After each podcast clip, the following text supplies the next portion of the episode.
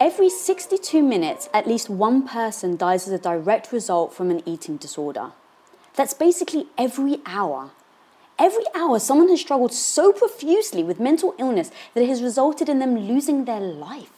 But today's Women of Impact refuse to be one of those statistics. And even while lying in a hospital bed at terrifying weight of just 56 pounds, unable to walk from anorexia, she refused to let the doctors be right when he told her parents to plan her funeral. She refused to allow this to be the end of her story. So she fought. And she slowly took herself from the hospital bed to trying food she hadn't eaten in over seven years. But sadly, her recovery was actually short lived. And no, she actually didn't relapse. Like Tarzan, she swung hard in the other direction, and her healthy weight gain quickly led to gaining 30 pounds a month due to daily binging. By the time she tipped the scale at 221 pounds in less than a year, she realized that restricting or binging on foods was a symptom, not the actual core problem she finally realized that her struggle had absolutely nothing to do with her body, but everything to do with her mind. And in order to make real change, like no BS, real change, she just had to start there.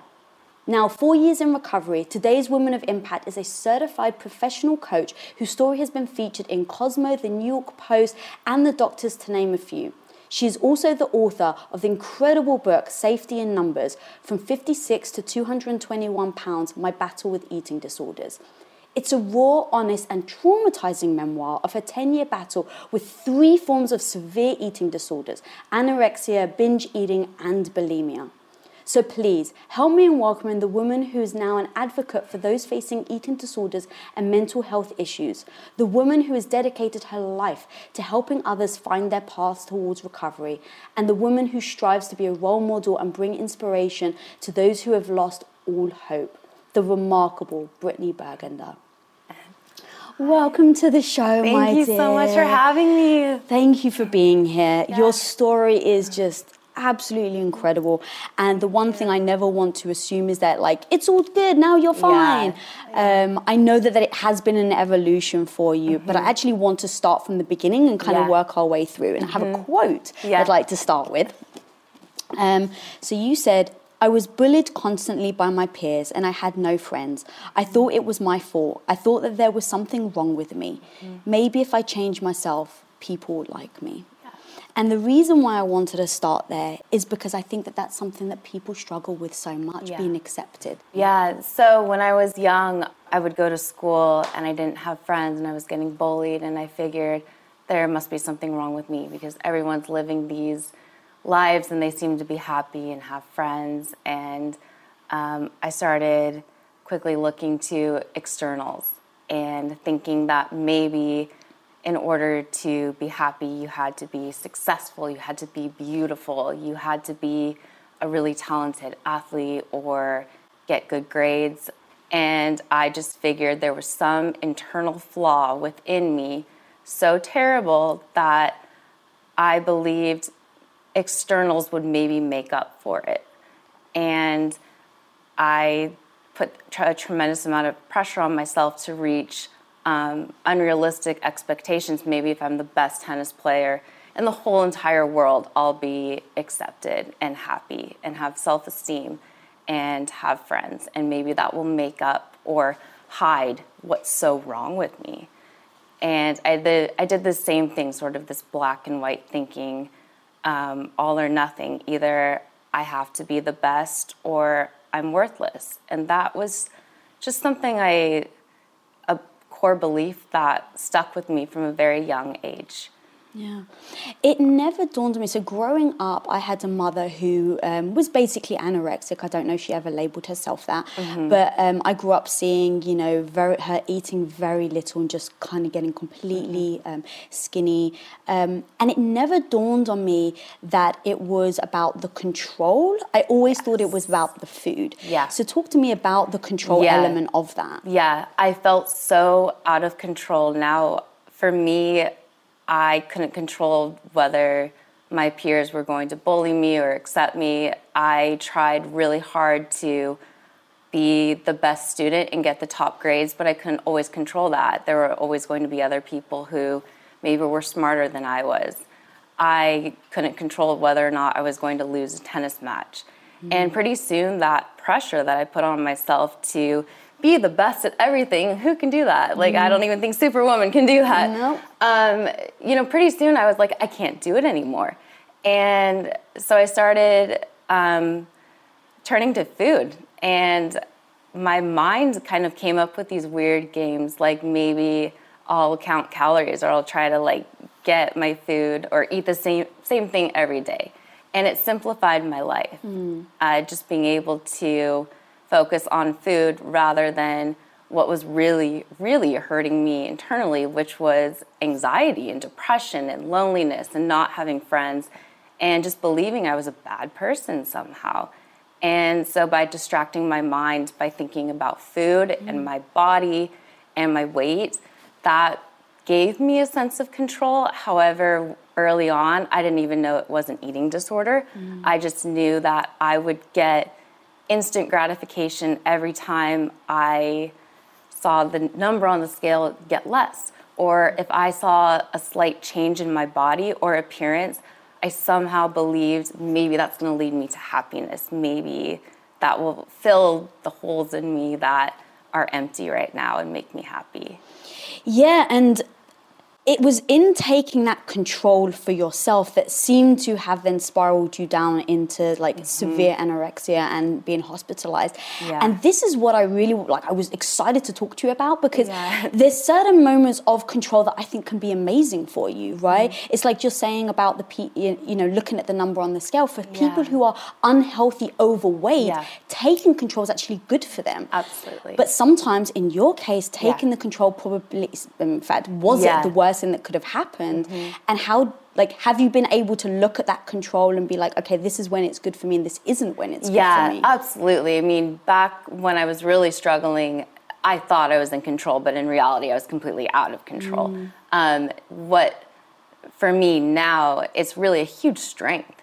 And what i had to realize was just in my recovery process through all of these eating disorders and everything i've been through um, change is scary when I think for anyone, and especially for me, just the thought of change, um, especially taking that first step, it's so terrifying that you're just like, you start thinking, like, how do I get from A to Z? And how do I get from the bottom of the mountain to the top of the mm-hmm. mountain? And that's just not how it works. You don't change overnight.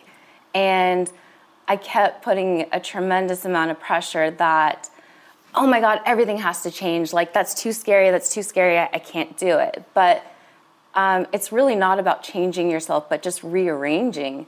Where are you putting that energy and that strength? I've always had, which helped me survive really unthinkable things. Um, I've always had a huge amount of fight and strength and perseverance, but I was putting all that energy into the wrong areas of mm. myself and into the wrong outlets. And that's why I got to such really destructive places internally, which then bled out to external, um, my external life as well. But really, I had to rearrange my thinking mm. one by one, and that led to change.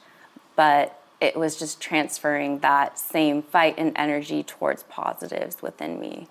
All right, that's so freaking powerful. So let's break it down so that people who are listening or watching can actually use that in their own life. Yeah. Because I also don't actually think that you have to have had an eating disorder to re- be able to relate to what you're talking no. about. I think it's any emotional struggle that you're going Absolutely. through. So let's break that down. So eventually you realize it's actually not good for you, but you right you don't realize this yeah. for so long. I mean, yeah. People are saying you're unhealthy, you're about to yeah. die, you're anorexic, and you're still like hiding weights in your yep. bra. Mm-hmm. So clearly it wasn't people telling you. No.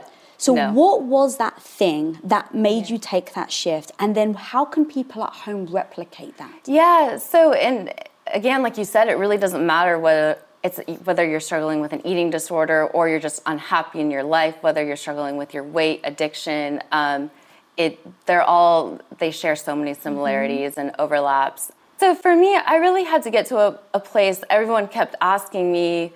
Um, you know, do you want to die? And I told myself, no, I, I don't want to die. But what no one ever really asked me, and what I never asked myself, was, do you want to live? Oh, and I had to think about that, and it hit me really hard because when I just reframed that question, I realized that, okay, I don't want to die, like, but do I really want to live? Because I have one foot in destruction and one foot in life, and so I'm just existing right now. And that felt safe and that felt comfortable. However, was I happy? No. And so I really had to get honest with myself and say, look, you are you know where your eating disorder is going to take you. You know where not taking care of yourself is going to lead you. You're going to be unhappy. Um, but you're also terrified of really living, and you've never mm. done that either. But right now, you're kind of just stuck. You're not taking a step in either direction. And I hit rock bottom in my mind. And that's where um, all my problems and wrongful thinking, that's where it all started. It was just how I mentally thought about myself. Mm. And then that turned into how I perceived the world and my surroundings. And that's also really where my healing began, is going back to my mind and just really breaking it down again and looking in the mirror and saying, No, you aren't a bad person. And I do want to live. And despite everything I've gone through, I can still change. And I can take what I've gone through and actually use it as strength. And one by one, that started to slowly change my life. And it doesn't, again, happen overnight. I think the hardest part, too, with any sort of healing is that you can't see it, which was really hard for me, who was always clinging to external validations. And what I really had to do was find ways to go within myself and boost um, my self esteem. Hmm. Uh, how, how do you do yeah. that though? Because if you're in a situation where you've gone like you're like 56 pounds in the hospital, yeah. Then you transition, you start eating healthy. Everyone's encouraging you, yeah. even though you're eating junk food, right? Yeah. But people are like, oh no, you look great. Yeah. And then you went too far over, let's yeah. say, and went up to 221 yeah. pounds.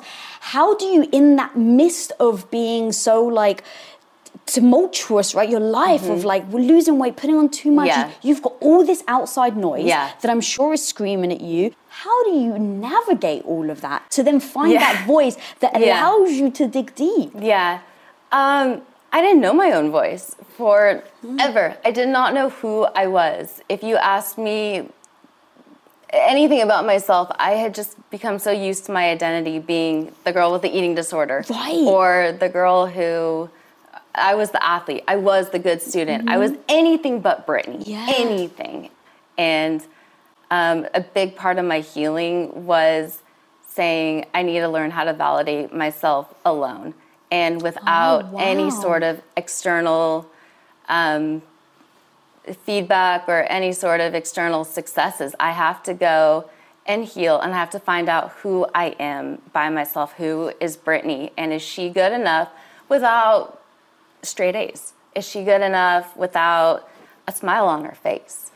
And what's so difficult about that process and any sort of healing is that it's very lonely and it does not happen overnight. And no one can see when you're changing your mind it's not visible. Mm-hmm. So if you're losing weight or if your body's mm-hmm. changing, um, it's easy to look in the mirror to have people say, "Hey, look, you look different. You know, good job." And you've got um, outside people congratulating you and being your cheerleader.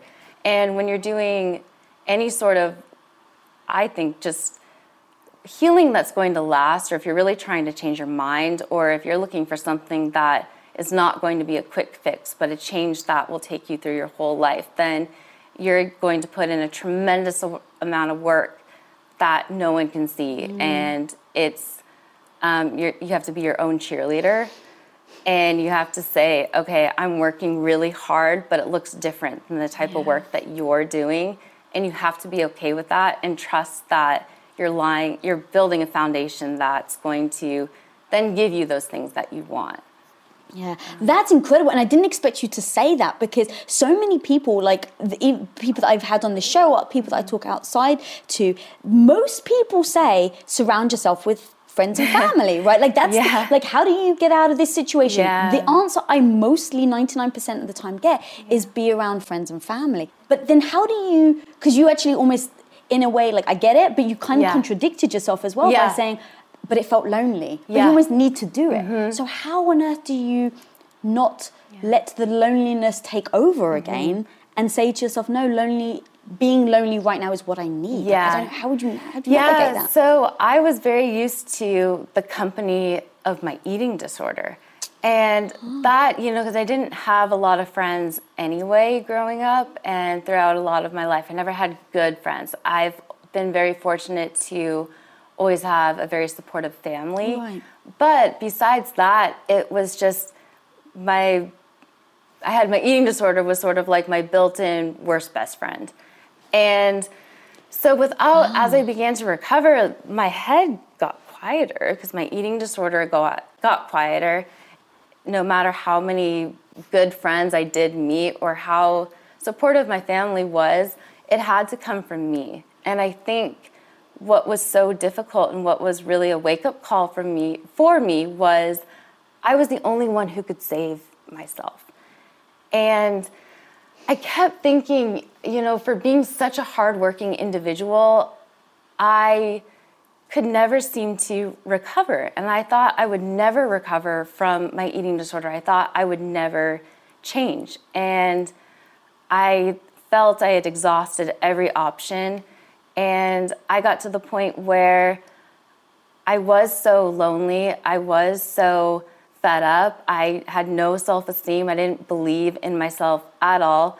I wanted someone else to just say, like, here's the magic wand, here's the magic formula, here's the magic diet, here's the magic therapist, here's the magic anything, move, anything. I was willing to have anyone just tell me what to do. Mm. And none of it ever worked. It might last, it, it might have lasted very temporarily, mm. but then all the bad all the bad thoughts that I had about myself or bad behaviors would soon come back. And really to change my life, I had to realize that I had to make the choice for myself. And my parents couldn't make my eating disorder go away. It wasn't my fault that I developed an eating disorder, and that's really important. It wasn't a choice. But as far as recovery and as far as wanting to change my life, only I could do it. And it didn't matter if I received the best treatment or no treatment. And for anyone else, if they're going through a tough time, support is so necessary, but ultimately, it has to come from you. Hmm.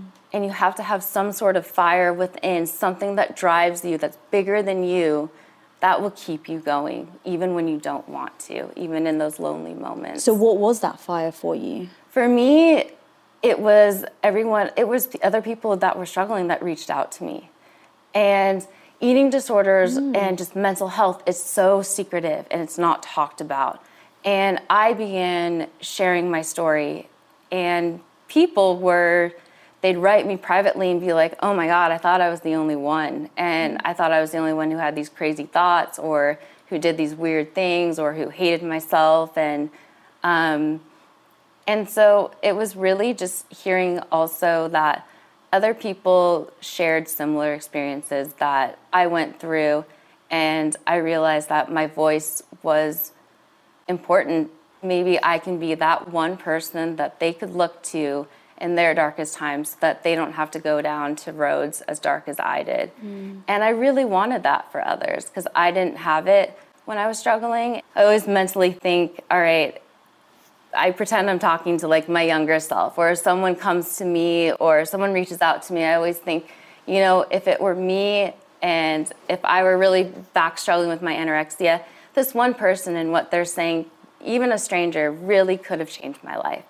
Maybe I can help them hang on, even if it's just for a week. Maybe I can help them move along in their life in a better way. That's amazing. Um, how do you not get trapped in identity, right? Because Yeah. You've gone through evolution so you've gone through being an anorexic mm-hmm. you've been mm-hmm. labeled that and then mm-hmm. you get better and you become uh, was binge eating. binge eating clinically yeah. obese i'm not quite sure yes. what the correct term yeah. is um, then you become that's your identity mm-hmm. and now you're the your identity is the recovering yeah so how do you actually not get yeah. trapped in any of those because even now even though it's amazing that you're in recovery mm-hmm. something inside me is telling me it's actually a little dangerous to then label you that as well it's really difficult i have to and i've I've gone, my relationship with myself and with just how much do I want to put my time into mm-hmm. helping others with eating disorder and this and that? How much do I want to talk about it? That has been such a difficult balance for me personally. Um, because again, it's just the more you immerse yourself in it, it's kind of addicting. And it's kind of addicting, again, not in a necessarily a healthy way to attach your identity even to something positive. And so I definitely went through a period where I sort of felt like I have to be the perfect recovery right. role model. And again, that's like exactly the opposite of what recovery is and mm-hmm. what I mm-hmm. stand for. Recovery is it's up and down, it's a roller coaster, it's anything but linear. And yet I was almost holding myself to this unrealistic standard that especially when talking about mental health where no you know it's such a sensitive topic. Everyone's going to have a different experience but i was putting this pressure on myself that i have to be this perfect recovery voice for everyone struggling with anorexia for struggling with binge eating disorder for struggling with bulimia for struggling with anxiety depression ptsd mental health. How do i be i can't say anything wrong. I have to be perfect. And yet how I got how I went through all that I went through and got to where I am now it was through being so goddamn imperfect that I mean I was just my life was a catastrophe I was just just this raging ball of chaos is probably what an outsider mm. would have mm. thought or what was going on in my mind and so I'm very careful now with just boundaries. Mm. And I think doing all that internal work and really getting to know myself alone, to getting to know myself, who am I without the identity of a, a good student? Who am I without an eating disorder? Who am I um, without friends?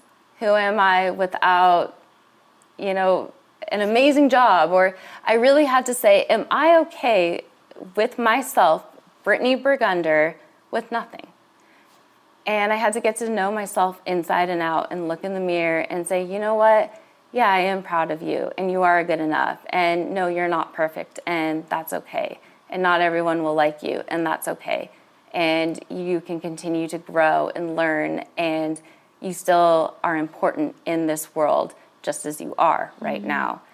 And that has carried over to help me now with, yeah, I'm a voice for recovery, but I have many other interests and I have many other things that are important to me. And so I think, again, it's just knowing that recovery, and that's a huge part of me, and that's my passion, mm. and I feel that's my purpose in life but it doesn't define me. Mm-hmm. It doesn't label me and it doesn't confine me to a certain way because then I lose who I am. Um, so I do have a good balance between doing the work I'm passionate about, but then also making sure my mind is filled with other content that inspires me and motivates me and helps me grow as an individual.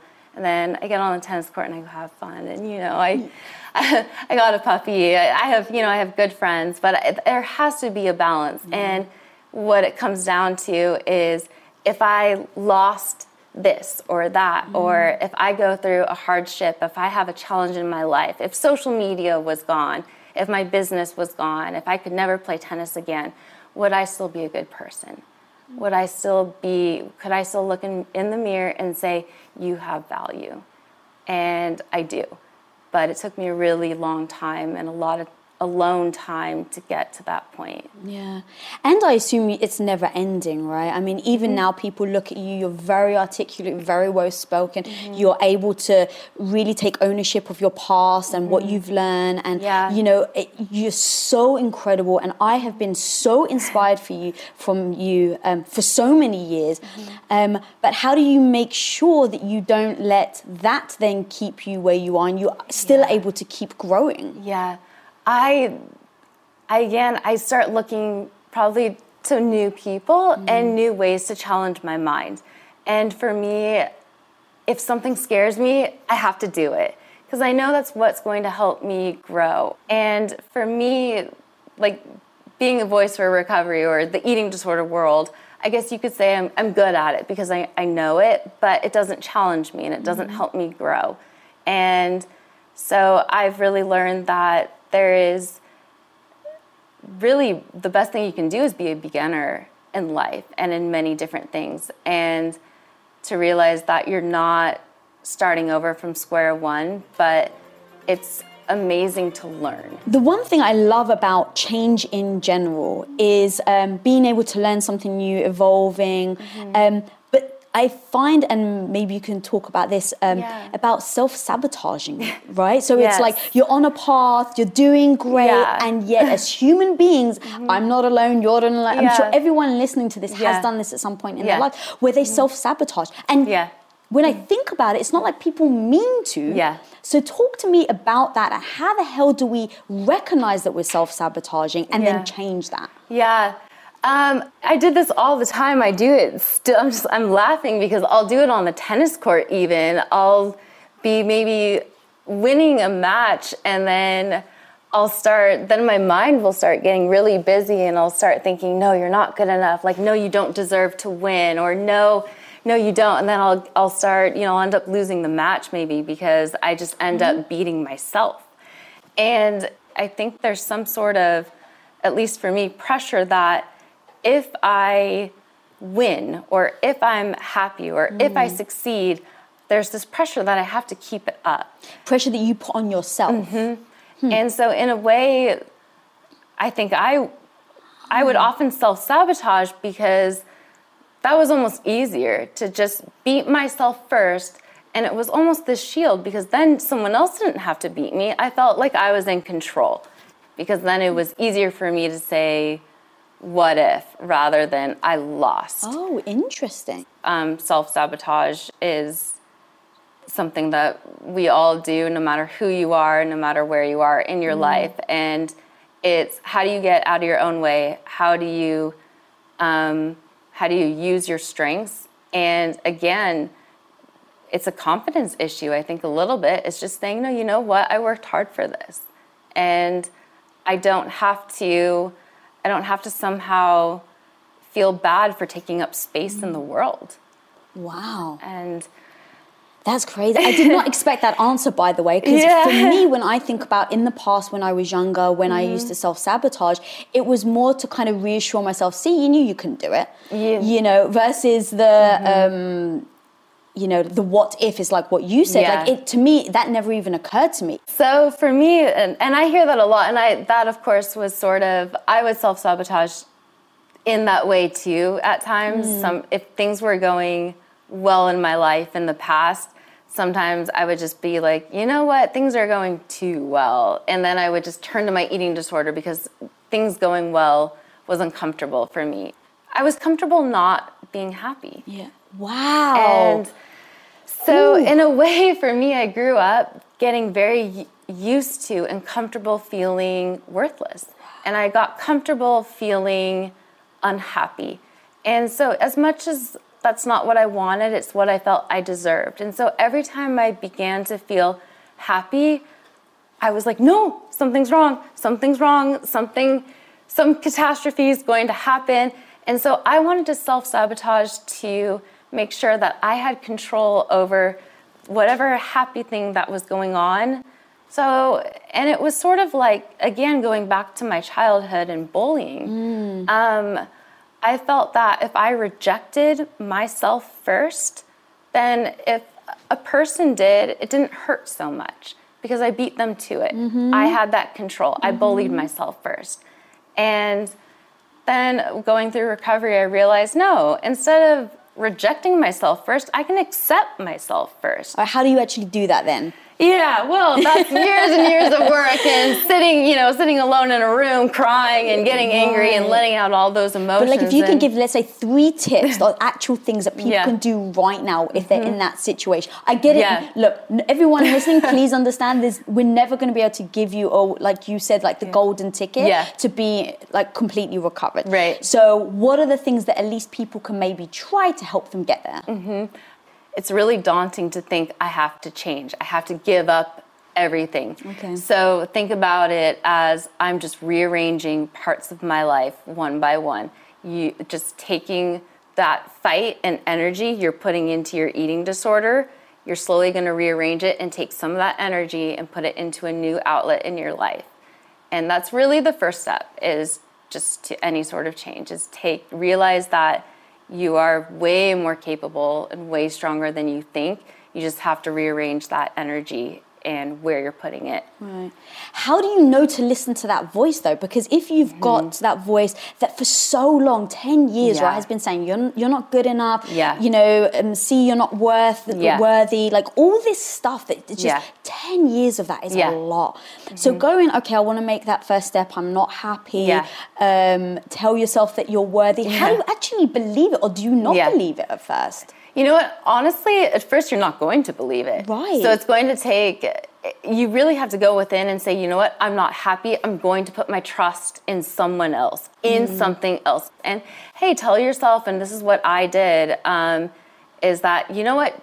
Try it. If you don't like it, just go back to your eating disorder. Go back to your same familiar. I mean, that's almost an awful thing to say, but it's blunt and it's sometimes it's it's the tough love you need to kind of take that first step is realize look if it's too scary if recovery is really too scary if being happy is really too scary if living a better life just go back just go back. If you need that safety net you know just take it one step at a time but um, you're not going to believe it. Yeah. and it took me years before i could actually believe it for myself. And i needed a lot of other people to kind of say like no you are a good person. You um, you should love yourself or you don't need your eating disorder. It is harmful. It is this it is that. And um, i didn't believe them but it, it works. Over time just hearing that positive reinforcement away from what your eating disorder or just away from the negative um, habits that you have you do need other people to say like no this is this is a better path this is a better path this is a better path. And the more you keep doing that and hearing that and trying it then for yourself um, it starts to become your own truth and you do start to believe it. But it's a very slow process Yeah. The reason why I ask is that was actually one thing that I started doing. So, you know, mm. as you know, I've been suffering suffering from um, about three years of digestive Yeah. issues. Mm-hmm. And I started to identify as a sick person, the person that can't go out and eat at restaurants. And Yeah. you become this type of person. And then mm-hmm. everyone starts to treat you like Yeah. that. And I remember it really hitting me thinking, mm. this is dangerous. I'm actually going down a dangerous path Yeah. right now, and I need to mm-hmm. stop identifying myself Yeah. as a sick person. So what I did, my mum, God bless her, Yeah. she would keep asking me like, "Oh my God, are you okay? Is everything Yeah. fine? What can I do?" And she, because she cares, Yes. I started to realize it was that was detrimental to my mindset Yeah. Mm-hmm. because it's reminding me that I'm sick. Right. It's putting my mind Right. into the victim mode. Right. And so Exactly. I, I actually sat her down. I said, Mom, I need you to stop saying Yeah. this." And she's like, "But I want you to know you I care." And I said, Yeah. "Okay, this is the, these are the words I need you to say. I know you care, but it's going to help me keep in a positive mindset." And I want, and I said to her, "Mum, tell me." Um, Yeah. What is great in your life right now? Yeah. Tell me an exciting thing that's just happened in your diet, right? Instead of it being the negative, Mm-hmm. Yeah. like, oh my God, you're sick, are you okay? It's just the perspective. Yeah. So I, I so I actually told people this is the I did get to that point Okay, too. oh, great. Absolutely, yeah. Where and the same with my family. I have a very similar example. Is that they just they love me and they care so much about me. My parents had to live so many years with Mm. me avoiding food or wanting special food or binging or then starving or this or that that sometimes they forget or my mom God bless her, she'll be like, Brittany, you know, this is what we're having for dinner tonight. Is that okay? And I'm kind of like, I'll eat anything. Of course, it's okay. Mm. Like, but but again, it is just sort of reminding your loved ones that yeah, actually, this is what I do need to hear, and it's being brave enough. I think sometimes we we're so ashamed of being imperfect people or maybe having a struggle that we keep our mouths shut and we don't speak up and say, I, this label that is somehow unhealthy, because we'll start labeling ourselves. Other people are going to label us no matter what, but the most dangerous is to label, yeah. to put a label on ourselves, because then we're putting a ceiling on ourselves and we're inhibiting any growth. And so it is realizing that, you know what, my recovery is important to me. And as hard as it is, I'm going to somehow blurt out the words that these are the boundaries I need. And it's making those decisions for yourself. And again, you have to you have to get to a point in your life where you you do want to live and you value yourself enough that you will speak up for what you know is going to help you move forward. And that is sometimes um, you know, confronting others and saying this is good for me and this isn't. And mm-hmm you have to be okay with that. I love that. Mm-hmm. Um, talk to me about your book. Yeah. So you, the memoirs, you mm-hmm. wrote all throughout your the 10 years of yeah. kind of the evolution of what you've been going through. Yeah. Um, and then you've published it. So talk to me about yeah. why you called it that. In fact, I find fascinating. yeah. Um, yeah. It was never supposed to be a book. I started journaling in a diary when I was very young. And since I was very secretive and I didn't talk to my parents about my eating disorder, I didn't talk to therapists, I didn't open up to them about what was really going on in my head. And so every day I would journal obsessively, obsessively, detail for detail what happened during each day. Hmm. And mm. often it was my eating disorder talking, like, these are the tips and tricks I did, and I lost weight, or I did this, or I did that. This is it was very OCD, like this is how much exercise I did. But then it was also a way to just put on paper this madness that I felt in my head. Like, why do I feel so crazy? And it was just like this venting outlet mm. for me because I didn't speak to anyone. So over over 10 years, I just kept writing and writing and writing and um, I never expected it to be a book, and I never certainly would have expected to publish it without even editing it or trying to neatly sort of touch? changing it. Yeah, and what I ended up with was just stacks of hundreds and hundreds of diaries. And one day I kind of realized, gosh, I, I wonder what's actually in those. And um, I kind of lined them all up in order because they, they all have they're all dated yeah. and it flowed like like a book in a way where it held a story of my journey but um, I chose after tremendous amounts of back and forth debate mm-hmm. do I publish this or do I not and do I publish it as is or do I go back in and try to put myself in a more flattering light. And I felt that a lot of people could maybe find themselves in what I wrote. And so I decided to just put it out there. How did you take that courage? Because there's one thing, what, yeah, yeah. it's one thing saying like, no, no, like I really want to, but it's another actually putting it out there mm-hmm. and actually having yeah just so many people reading your yeah. thoughts back then like yeah. that is a, if you had to ask me what is yeah. one of the most terrifying things that is probably one of yeah. them i um yeah it was definitely a very hold my breath kind of do i really want to do this and um it, it certainly i think the hardest part for me was are people going to realize because reading this book if you don't know me right. you're going to think i'm just this crazy, crazy person. But I felt that no, actually, that is a power that I have. That I've been fortunate with a wonderful family and, um, you know, a wonderful life, and this is still what happened. And now here. I am, fortunate enough to be in recovery. Mm-hmm.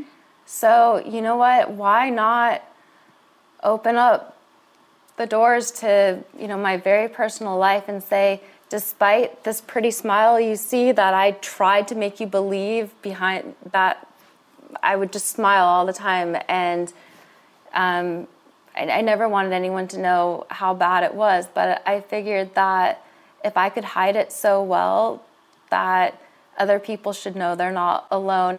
And I really felt just such passion and purpose knowing that maybe it'll help one person.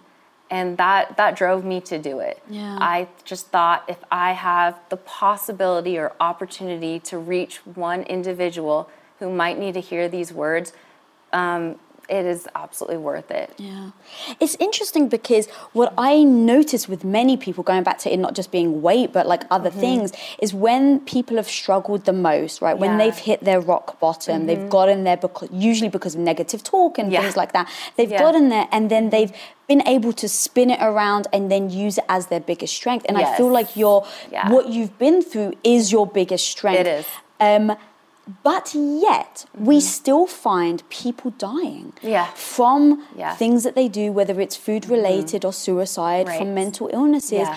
yeah, it's really the people who are willing to get out of denial. And there's all these stage. I mean, there's stages of denial: um, bargaining, anger, depression, and acceptance. Um, but what I what I notice is probably the biggest key difference for those who continue to struggle and those who really have a shot at changing their life is realizing they have a problem. And realizing that um, like you said the word admitting is getting out of denial and understanding that i'm not okay. And and you can just stop there because that's that step alone is huge but there are some people and many people and i was like this for years where i didn't even realize i had a problem. I was 56 pounds and i thought i was fat and i was 56 pounds and i thought i was fine to go back to college. So i didn't realize i had a problem at all. That just didn't even enter my radar. So really the first step is pausing and realizing i do have a problem and then you and, and that's really the split the first difference that kind of splits the two in half because those who will stop and say yeah what i'm doing is not okay. Yeah i do have a problem. They have a chance within them to then over time reach out for support or realize maybe i want to change um, but it, it's if you don't really reach that place of pause where you can understand and, and just get out of denial, then it's super easy to just kind of continue living the life you know. Yeah. And the life you know might be a terrible, you know, the life that's killing you, but you just have no, you have no idea how good life can get if you stay there.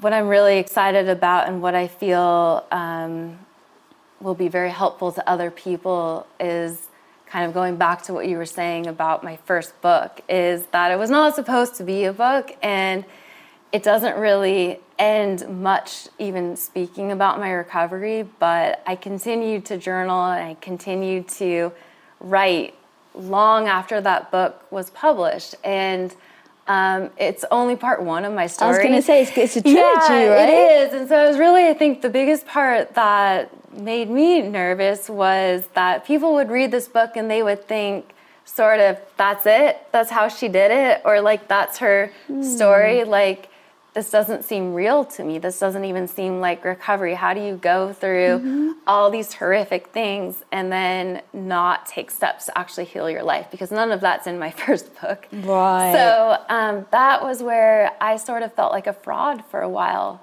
after that book was published. Is I oh. was afraid that people would look at me like you're you're not the real deal, or like I just read your book. You sound crazy. Like, hmm. what did you? How did you heal?